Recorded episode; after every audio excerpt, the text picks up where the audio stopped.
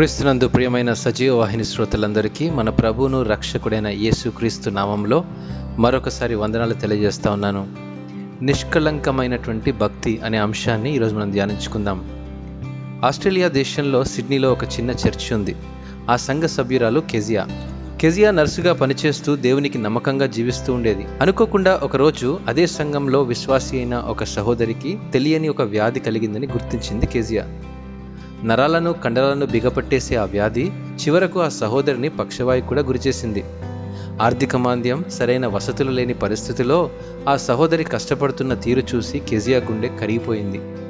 ఏమీ చేయలేని పరిస్థితిలో ఒకవైపు ఉంటే ఆ సహోదరికి ఏదైనా చిన్న సహాయం చేయాలని ఆలోచించింది. ప్రతిరోజు తన ఇంటికి వెళ్ళి పరామర్శించి తాను నేర్చుకున్న వైద్య సేవలు అందించింది. కొన్ని దినములు గడుస్తూ ఉండగా కెజియాకు వేరే ప్రాంతానికి బదిలీ అవడంతో ఆ ప్రాంతం నుండి వెళ్ళిపోవలసి వస్తే తన సేవను మధ్యలోనే వదిలిపెట్టక తోటి సంఘంలోని యవనస్తులను ప్రోత్సహించి ఎలా సహాయపడాలో నేర్పించింది.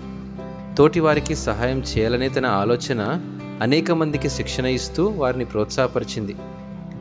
మన చుట్టూ ఉండేవారు మన సహోదరులు సహోదరులని యోహాను బోధిస్తూ దేవుని ప్రేమించేవాడు తన సహోదరుని కూడా ప్రేమింపవలను అని యోహాను రాసినటువంటి మొదటి పత్రిక నాలుగో అధ్యాయం ఇరవై ఒకటో వచనంలో అంటున్నాడు.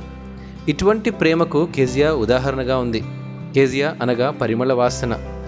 తన పేరుకు తగినట్టుగా తన చుట్టూ ఉన్నవారికి సహాయం చేస్తూ ప్రేమ పరిమళాలను వెదజల్లింది.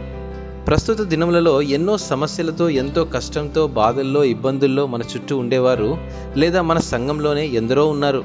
వంద మందికి మనం సహాయం చేయాలనే ఉద్దేశం కాదు కానీ కనీసం ఒక్కరికైనా సహాయం చేయగలిగితే క్రీస్తు ప్రేమలో పాలు పొందిన వారం అవుతాము నాకు సంబంధం లేదు అనుకోకుండా ఇబ్బందులలో ఉన్నవారి కొరకు ప్రార్థన చేసి వీలైతే వారిని దర్శించి వారికి మనం చేయగలిగినంత సహాయం చేయడం క్రైస్తవ విశ్వాసంలో అత్యున్నతమైనది.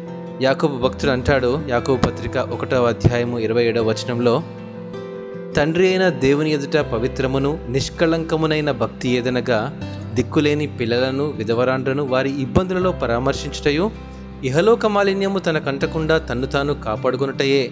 అని జ్ఞాపకం చేస్తున్నాడు. అంతేకాదు మిక్కిలి అల్పులైన ఈనా సహోదరులలో ఒకనికి మీరు చేసిరి గనుక నాకు చేస్తారని యేసుప్రభు కూడా బోధిస్తూ ఉన్నాడు.